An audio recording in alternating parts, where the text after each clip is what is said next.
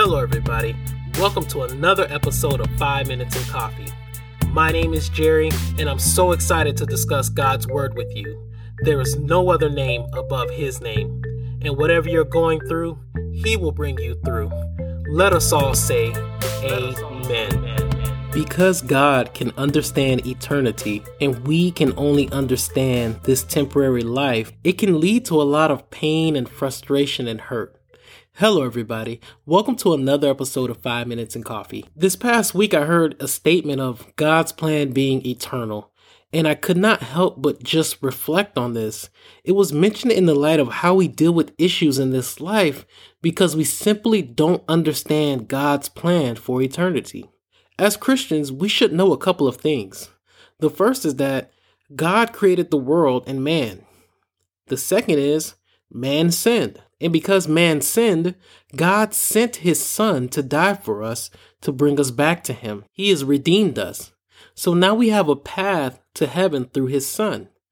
So essentially, we know and can be very confident that if we obey God and do as he says, we can have eternal life with him. And because we know that we can have an eternal life with Him, we have to remember that when life gets tough. In this life, we can become very discouraged.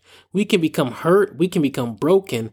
But if we keep the concept of life being temporary and heaven being eternal, it can help our perspective so much as we work through these real issues in this life. So, in order to illustrate this point, let's say a younger boy or girl, ages 10 to 14, their parents have allowed them to begin dating. Although I'm sure there are many opinions about what age is appropriate for dating, I think this is the perfect example to illustrate the point of this episode. So, as I said, this young boy or girl is between 10 and 14 years old, and they run home crying their eyes out.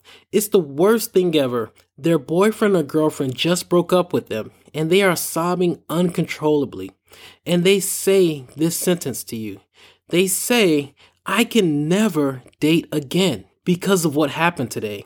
You, as a parent, are probably looking at this child like, wow, you really don't have a clue how meaningless this childhood breakup really is. No way can this child truly understand how complex relationships can be. You may even laugh at yourself thinking about what you were like at that age. Then you simply tell the child, you have your whole life to worry about dating, and you probably will never remember this. This is such a tiny moment in your life. Once that child is an adult, imagine them retelling this story, laughing at themselves because of how little they understood about life and they felt that their dating life would be over forever. So when we deal with issues, and I mean life's issues that are not simple like childhood breakups, but when we're dealing with loss and pain and setbacks and everything else, we have to look forward to the future. That, like children, we don't understand eternity. It's hard for us to truly fathom what eternity means. But understanding that this life is temporary will help us in what we go through. Just like a child dealing with a childhood breakup, many things that we go through in this life simply won't matter when we are dealing with eternity. So, my hope for you this week is not to focus on the present,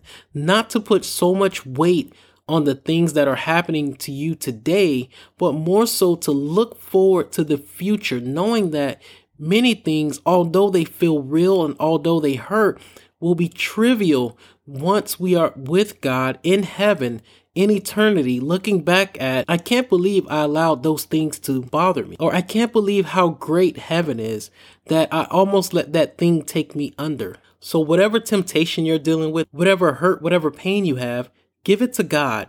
Let Him fix it. I consistently say that a lot. Give it to God because that's just simply the only way we get to tap into His power is by simply letting Him handle it. If you have found this episode to be biblically true, I ask that you share it with just one person. I thank you so much for continually listening to this podcast. And I thank you so much for being someone who loves God's Word. Reach out to me if you need prayer. And remember, you can support this podcast with any of the links in the show notes. This is Jared with 5 Minutes and Coffee. If you've enjoyed this episode, please share it. If you want to support the Christian Strength, please consider becoming a Patreon or making a donation towards the growth of the Christian Strength. Links are in the description. Follow me on Facebook, Twitter, and Instagram at 5 Minutes and Coffee, the Christian Strength.